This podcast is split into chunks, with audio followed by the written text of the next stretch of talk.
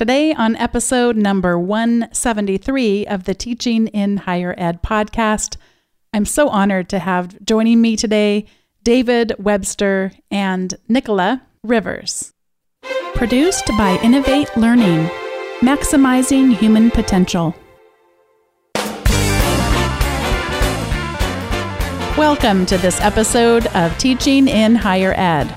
I'm Bonni Stachowiak, and this is the space where we explore the art and science of being more effective at facilitating learning.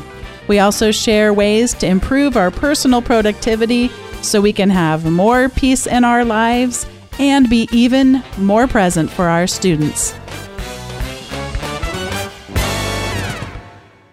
Today I am joined by two guests, David Webster and Nicola, Nikki Rivers. David is currently head of learning and teaching innovation at the University of Gloucestershire and teaches religion, philosophy, and ethics courses there too. His academic background is in Buddhist philosophy, but he also teaches in Western philosophy, contemporary spirituality. In 2012, he published the book Dispirited.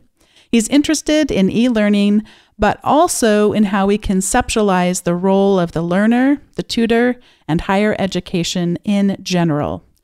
Nikki is a lecturer in English at the University of Gloucestershire. She has research interests in post feminism, transnational feminism, popular culture, post colonial theory, and feminist literary and cultural theory. She's the author of Post Feminism and the Arrival of the Fourth Wave Turning Tides. David and Nikki, welcome to Teaching in Higher Ed. Hi there.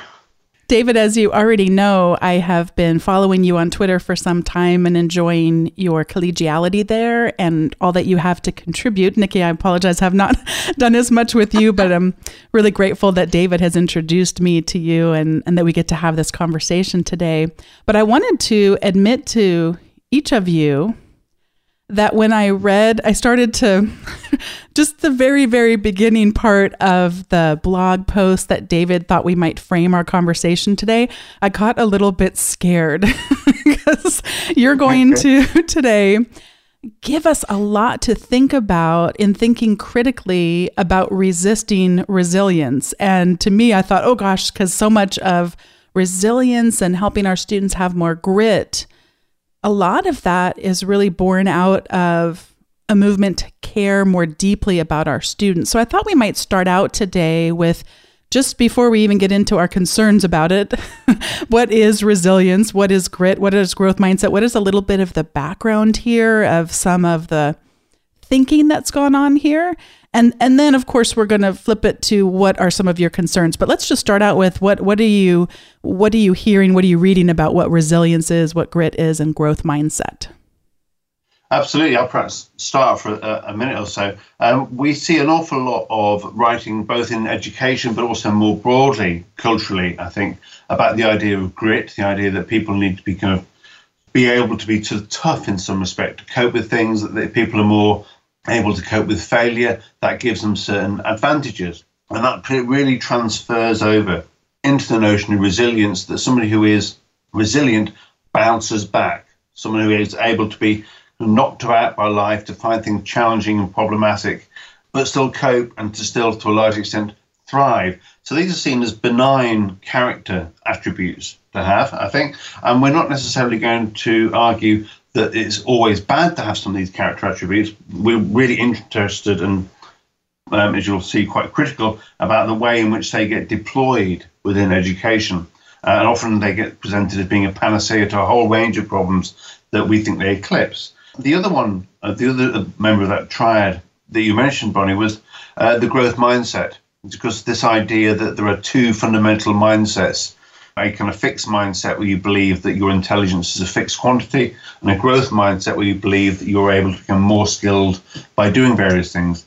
And that is a kind of semi or quasi neurological account of intelligence, which is very, I think, very enchanting to people working in education. Very, it's become very popular. But certainly, I began to notice that um, my students were being, were talking about resilience, and we seemed to be being presented with it as a potential solution to a range of difficulties they found. I think you perhaps came across it, Nicola, in slightly different ways. Yeah, I suppose um, interesting. I was having a conversation with a colleague just uh, yesterday about this kind of stuff, and he said, uh, I'm, I'm really interested in your critique of resilience, but you need to be careful not to throw the baby out with the bathwater. And I thought, I mean, I, I don't think in any way either of us are saying that being resilient is a bad thing or having grit is a bad thing. Um, for me, growth mindset is slightly different. I've, I've yet to encounter anyone with a fixed mindset, so it seems to me a slightly false me. But um, I, I think in terms of resilience, the issue comes in when you're trying to make people be more resilient rather than questioning why they would need to be more resilient. Um, I guess, so I guess that's where the critique comes in. But certainly our initial concerns with it um, were kind of preceded by kind of seeing it flourish as a notion, so much so that you can find the notion of grit in all sorts of different areas. People describe themselves as the grit doctor and recommend and so they can solve kind of things in a way that is very much redolent of self-help books. Um, so we see it sometimes as a as a movement of self-help language into the educational setting. As I mentioned, I have been reading so many of your tweets and blogs over the the years. I think it feel it's been years now, David, since I started following you on Twitter. So I feel like I already know your heart and care. But people listening, maybe if they have not heard of you or heard of Nikki before, would you each share a little bit about your own teaching philosophy when it comes to care and concern for your students?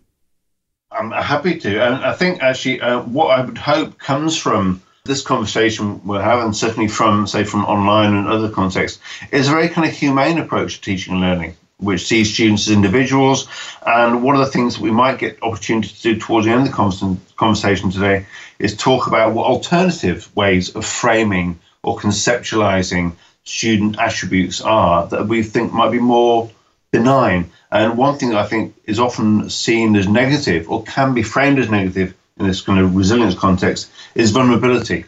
So we're quite keen that we we kind of re-lionize vulnerability and openness, uh, and hopefully have a learning and teaching environment which in which students feel is emotionally open. They can be safe space. We can discuss really kind of problematic things, and it's okay for both me and for the students not to understand things, not to get things, um, and that I'm not trying to toughen them up in that sense, but I'm trying to allow them to explore what it means to be them uh, through the subject matter that I'm working with them. Yeah, I mean, similarly to Dave, although I obviously haven't haven't been teaching for as long, so I'm still kind of early career, probably four or five years teaching experience. But I'm increasingly concerned with how anxious our students are and the kind of pressures that are placed upon them. I don't know as much about the American context, but the kind of focus on employability, which from my sort of position is is an important, although perhaps not particularly welcome focus, in as much as they they are anxious about being employable. But where it kind of dovetails with resilience is, I think um, the fear for me is that we're kind of pushing the blame onto them if they if they leave university still feeling unemployable. And I'm not sure that that's how it should work really it also kind of marries in with this broader discourse around students or millennials or a certain generation of always being presented as lacking something, as kind of lacking drive or lacking ambition or being lazy or not being tough enough. So, um, yeah, I, I suppose I, I completely can see where you're coming from with the fact that a lot of people pushing a resilience agenda are doing that from a from a positive place. But I suppose my take on it is that it's actually compounding a problem rather than offering any solution. Those labels really do come through to them. I'm teaching this class that's a personal leadership and productivity class. And one of the things that they were assigned to do early in the semester was what's called an ideal week template, which was originally introduced to me by Michael Hyatt, who's a blogger, leadership blogger. And they put down not not what an ideal week would look like if they weren't in school, but I mean, given their priorities, given their goals, what would a typical week look like that was framed around their priorities and their values and what's important to them? And that the reason I bring that up is I have a pretty good idea how all 17 of them are spending their time this semester because I'm getting to know them really well and I'm seeing their schedules and how they're managing their tasks and things like that. And just the other day, it came up with someone saying something about being lazy because he was watching Netflix for a few hours on a weekend. And I interrupted yeah. him and I was like, I've seen your schedule. You have two jobs. I don't even, I don't know how you wake up. You're not sleeping enough. I was like, I would never describe you as lazy, but those labels really do come through around millennials. And in the post that you each collaborated on, I'll be linking to in the show notes, but you have all these things that people have blamed on millennials for having broken. yeah. Yeah, I mean, a part of the thing is that you know that's such a kind of broadly held discourse now. It's it's it's almost amusing, but I think actually the people that those labels are attached to really genuinely feel that, and and that's part of the issue. I, I don't know anyone who works harder than my students. Most of them hold down one, two jobs. Some of them have caring responsibilities, and and I guess in that sense, they these are deeply resilient people with tons of grit so offering them training in that area seems to be infantilizing them or acting like they're lacking in, in an area that they're actually excelling in already. One of the big concerns that you express is this student blaming, and you wrote, Resilience also works to shift the focus from challenging the multiple social and structural barriers students face to instead suggesting the only barrier to success is the students themselves. What is then presented as an unequivocally good thing to be resilient is actually offering another way to fail, another way to be blamed. How are we blaming students when we focus on resilience? I mean, I think I recognize that kind of um, idea. There's things that we must have written. Oh, yes, yes. I'm quoting you. Yes, yes, yes. Absolutely. Um, but my sense is that when we um, when students fail and some of them will fail when they leave or when they don't thrive in the way that they expect to thrive they don't necessarily get the job that they've been dreaming of straight away or for some time or whatever it might be um, this discourse often seems to very much internalize on their behalf the idea that the only factor which is responsible for their success is how they perform what how gritty they are, tough they are, how much they can kind of take it. Uh, and sometimes you get, I think the best term for it is kind of inspiration porn. You know, those kind of labels over nice sunsets on Tumblr or on social media saying how all you need to do is succeed is believe in yourself. What we find is that many of our students are incredibly resourceful, hardworking, full of resilience and grit, and still don't succeed. Some do, some don't. But there are so many other factors that are involved in one's own success in the world and things of this sort. That the idea that the success or failure of individuals is purely down to their own efforts and therefore any failing is a failing of theirs is really problematic and is part of a kind of meritocratic myth um, that we sell students, I think, at their peril, if not ours. Yeah, and I, I suppose I would add, I'm not sure that, that um, I mean, I think student shaming is a big factor, certainly in HE and in the way that we sometimes people um, academics sometimes discuss their students, but I think in this instance it's it's as much about setting them up to blame themselves. Mm. It's as much about kind of abdicating responsibility rather and, and insisting they take responsibility for their own success in a way that certainly those of us who are invested in our um, own research and looking at kind of uh, issues of meritocracy, of feminism, gender equality, um, racial equality, know know not to be true. And so the, the blame is there, but I think, as Dave said, it's more about um, forcing them to internalize that critique. Earlier today, I recorded a monthly Q&A podcast on my husband's podcast and a woman had written in and she aspires to grow and, and move up in the hierarchy in her organization. And my my husband ended up answering her question first because she said you know how, essentially she was asking how do i have more executive presence? That's not the word that she used but that's to be more concise what she was asking about. And so he had some ideas for her and i'm sitting on the other side of the table kind of he doesn't know this, but I'm sort of seething because I, I had just been preparing to speak with both of you. And I'm thinking, and I did say, I did say this, but I was maybe not quite as blunt as I'm about to be. but I said, Oh, great. you can take on all these masculine qualities that these male CEOs have because we just have an abundance of them here in the United States. Yeah. And it's not actually going to work because the studies would indicate that if we females try to take on masculine qualities, we actually have a very revolting experience for the people. They just don't receive it as well from a woman. So you can try to be more confident, then you'll be seen as arrogant and cocky, and yeah. you can try yeah. all these things. So I, that's sort of what I heard out of what you're saying is that I, I, first of all, it doesn't take into consideration enough of the other factors that come in besides resilience. Absolutely. Yeah. I mean, um, one of the things that I want to kind of say is um, that we, um, I think, wrote about a bit, but one thing that operates as part of this discourse is it tends because it it focuses so much on what the individual is like and whether that is their right to succeed or not. It almost treats like oppression, inequality, discrimination as being something that can't ever change because the world's unfair, because the world's tough, the world's mean, you need to toughen up to face it. Rather than thinking, as educators, what would it take to have a world that wasn't like that, where we didn't treat inequality like the weather, something that can't be helped, you put a coat on. So I think that I think is much more of a, an open, problematic question for educators, rather than saying we need to just slightly give our students a different set of attributes and think, well, actually, how do we make our students go out and make a slightly different world in which they don't need to take on these qualities? And often they just need work anyway?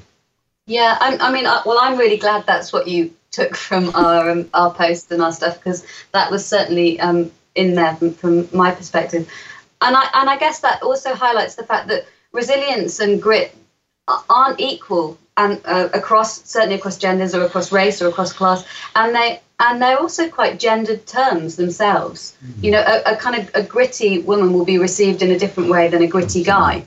And and so when we're th- if, if we're going to persist with resilience training, these are all things that need to be thought out more clearly and more explicitly, rather than just pushing forward with this kind of implicit, quite masculine idea that just tough it out and you'll eventually make it.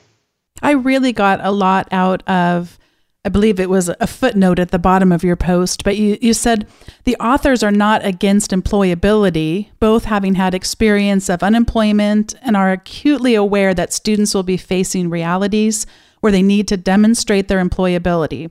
Our reluctance to be gung ho advocates of resilience is also drawn from the need to be open about the current economic environment and the opportunities available. Even if a student has the right attitude, mindset, and toughness, there is no guarantee of success. Further, having, quote, the right attitude of mindset and toughness is not an authentic set of tangible outcomes to demonstrate to an employer. They're not actual skills that really resonated with me and and I wonder if you would discuss a little bit where you think we can be helpful in higher ed thinking about employability and building skills and then where we need to be reluctant to fully embrace that. Certainly, and I think I think it's interesting that you pick on on that kind of uh, bits. We felt the need to kind of point out that actually we're quite interested in our students doing well and thriving because we genuinely care about them and want them to succeed in the various ways they can. And that one of the problems with this kind of discourse, when it's very crass version, is it is like a kind of a wild west kind of parody of masculinity, of just toughen up and be on your own, do down everybody else. And the world isn't like that and an awful lot of employees, there may be exceptions, but some employees actually may want people who can get on well with other people, who can be trusted, who can trust other people, who can you know, use that to kind of empathize with other people. So there's an awful lot of things that you might consider to be more genuine skills that might people might feel more happy to embrace, more kind of ethically open to, to taking on that aren't as problematic at all. So I think that, at least from my perspective, is the sense that there are there are optimistic, optimistic ways to kind of to travel from this critique. And it starts in a kind of discomfort and disease with these kind of notions in their form that they are very prevalent in. But I hope we kind of can drive it in a somewhat more optimistic direction. Yeah, I mean, I suppose I came to kind of critiquing resilience by um, by being an early career researcher in kind of precarious, um, not unemployed but underemployed, you know, working long hours, doing lots of stuff for free, and um, and lots of very well-meaning, very decent, very good, kind people saying to me, "Don't give up hope." Be resilient, keep going, and um, and and that's fantastic and it's encouraging. But it's also quite difficult when you're sort of surviving on meager wages, working long hours, trying to support a family. And so that that was kind of one of the things that made me think actually this this well-intentioned discourse is, is is not as benign as it seems. And I suppose in terms of employability, I've worked a lot with students on employability, taught a lot of skills modules, and I, I think it's something that academics need to take seriously, as I say, because students are rightly anxious about their employment opportunities. I guess one of the places that I think we can go with this, and somewhere certainly Dave and I are starting to go with the paper we're writing up, is trying to think more broadly about what, how we define success and how we define failure. Mm. Um, and maybe having more honest conversations with our students about what what that means for them um, and and how to kind of really rethink these ideas. How are you starting to reshape that conversation with your students? What are what are you finding as you start to introduce the word success and and how loaded it is as you as you share that with your students? In a way, I'm almost lucky, and I'm probably lucky in lots of ways, but in, in teaching terms, I tend to teach philosophy students who probably haven't come to university in order to make their fortune and therefore are already kind of very open to conversations about what it is they're here for, what kind of people are they aspiring to become. So, in a sense, that's an easier conversation perhaps for me to have than a student, a, a tutor who's got a group of accountancy students or something, mm. uh, or business management students. But I think nonetheless, you still can have open conversations about what would it look like for them to be successful? What do they actually want to get out of university? And I think actually, for many people, irrespective of their in the back of their minds about employment and about having to get have a, uh, a, a job, there is something also about they're doing it partly to transform themselves into somebody different. They who they left home, they left you know their kind of school life behind, and they kind of they use it as a transition to adulthood, and they're kind of crafting the adult they're going to become partly through the means of education. So I'm very interested in this idea of them working with me, but also with each other, working out the boundaries of how they get on with other people, how they interact with other people. I think there's an awful lot you can do to help them have those conversations and help them be better and not hopefully drive them down the idea of thinking they need to do down their their classmates in order to be the one that succeeds. Yeah, I suppose um, in in certain things I teach. So if I if I am doing kind of skills modules or um, employability workshops or stuff, one of the things I really I try um, and get across to students, probably to a greater or lesser degree, is how impressed with them I already am. You know, how just how successful I think they already are to, to be in the position that they're they're in and to be working as hard as they are. And I suppose to sometimes obviously you kind of give if you give an employability workshop and you focus on the fact that well employability is, is a really tricky thing and the economy's quite difficult and, and jobs are scarce and there are all these things kind of stacked against you they can leave feeling slightly disheartened um, and so one of the things I try and do then is just to talk to them about how, how they're, they are in it together. If they think about being in it together rather than, as Dave says, in this kind of locked in this competitive mindset, that, that perhaps they'll share resources and share ideas um, and hopefully start creating something better. When we get closer to graduation, I do try to always carve out time in my classes to have conversations about identity a lot of times the students haven't really done a lot of deep thinking about that and they're about to have their identity ripped from them of being a student. And for some they will immediately be able to replace it with perhaps an ill-fitting perhaps not you know idea of what it means to be an adult even though i consider them adults when they are in college but they often don't consider themselves adults. And then all the pressures that that brings. And I try to talk about if you fall into this hamster wheel of life, you're never you've never checked in off enough boxes because yes, you may get that job when you graduate according to the timing that people say you ought to or you feel like they're saying but then it's when are you going to get married and when are you going to have a child and what about the next child? I mean it's it's it that never stops is that pressure that you're not done yet.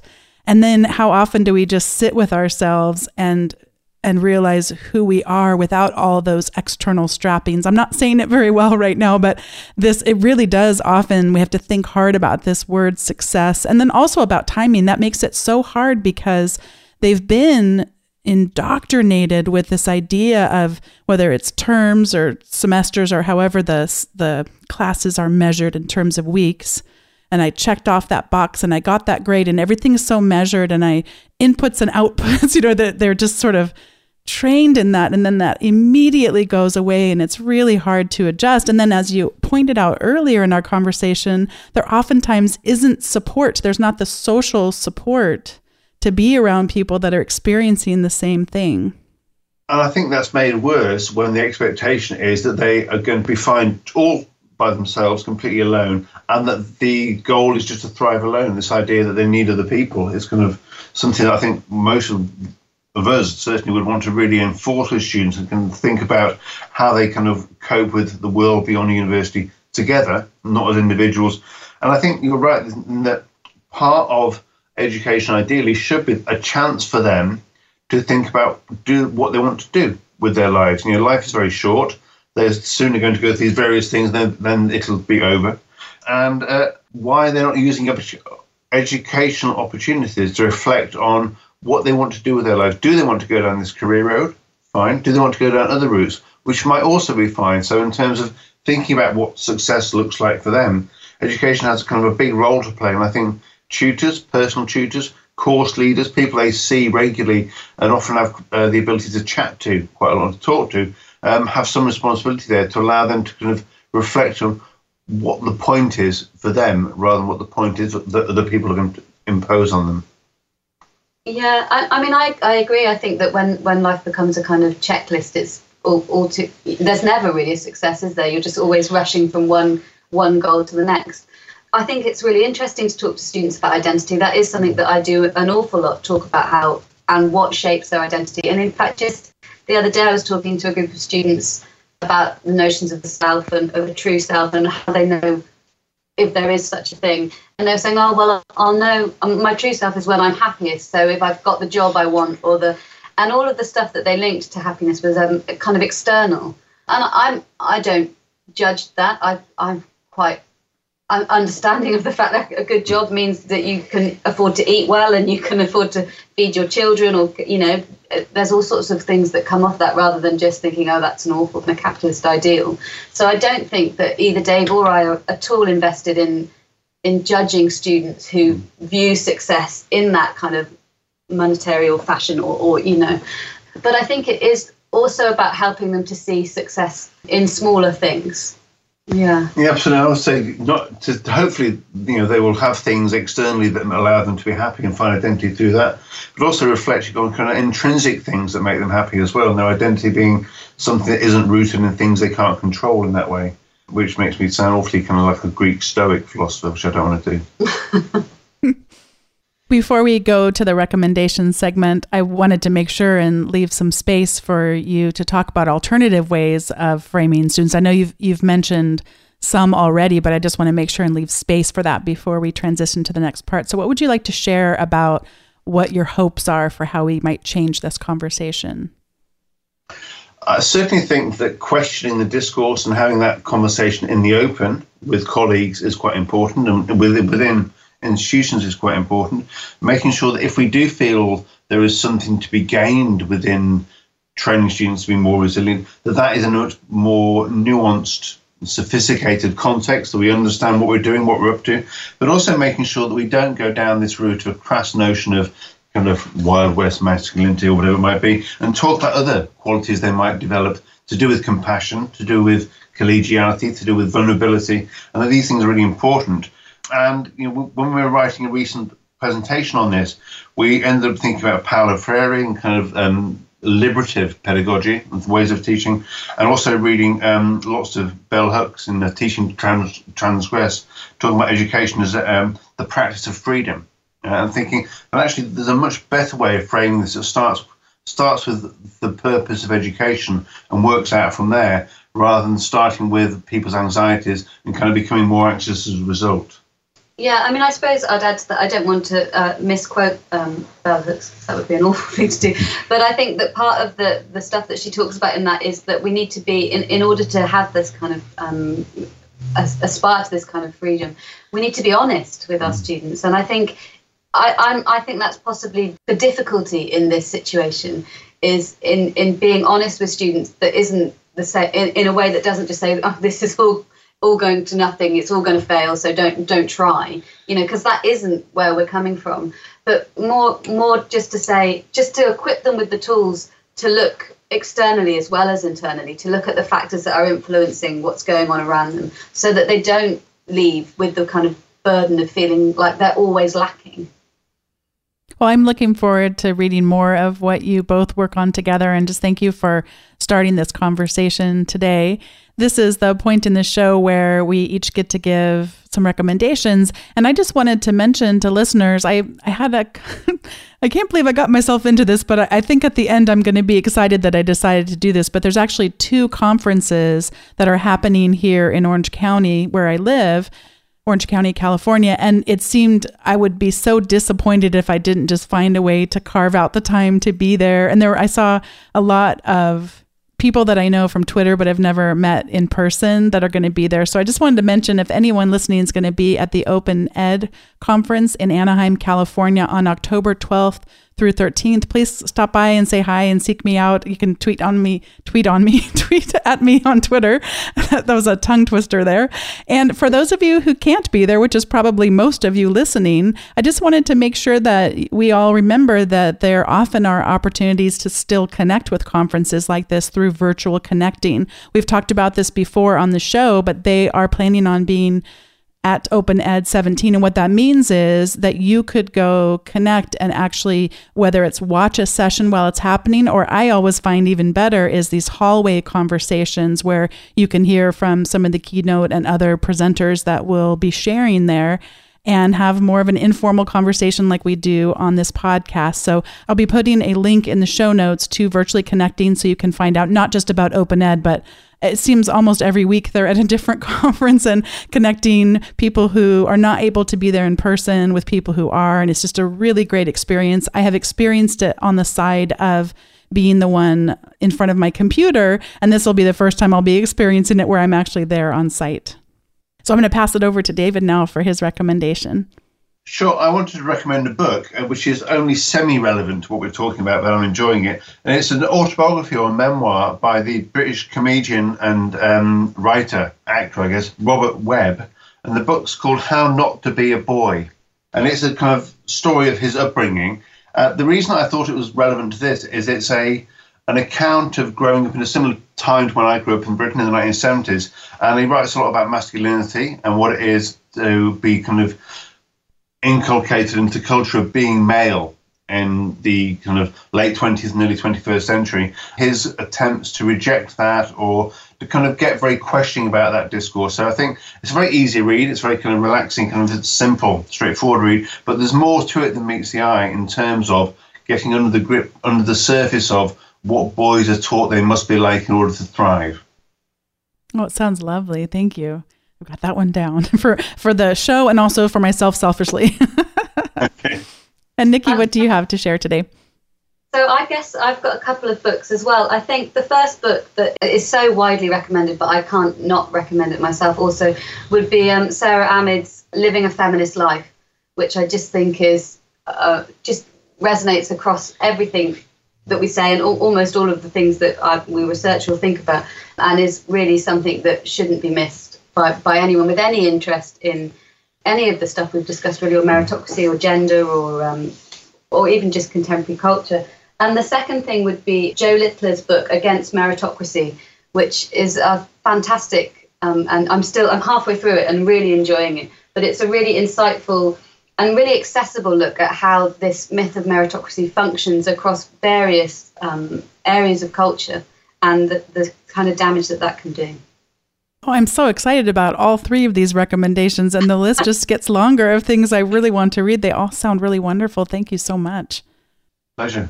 Well, I just want to, before we close the show, just say thank you so much for investing your time. And not only are you investing the time in terms of minutes, but this is nighttime for you, and you clearly have carved out a space to be a part of this conversation. I just really want to express my gratitude to each of you.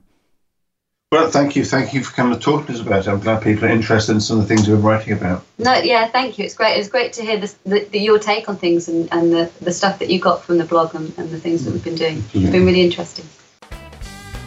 Oh my goodness, even more books that sound amazing to read and add to my list. Those sounded great. And I really appreciate both Nikki and David for participating in this conversation. And I love the word that David used as he suggested alternatives for talking about resilience is to also have that nuance in there so that we don't get the blaming that they described so well. And just thanks to both of you for being on the episode again and to everyone listening. I, I feel like we're having a conversation and it's just great. I'm hearing from more of you, whether it's over email or Twitter, and just really treasure to hear and read what it is you're experiencing out of the show and how you're able to put it into practice in your own pedagogy. Thank you so much for all those opportunities and share the show with a friend if you haven't talked about it with your colleagues, maybe send an email because it just grows the community even more. I'll see you next time. Thanks for listening.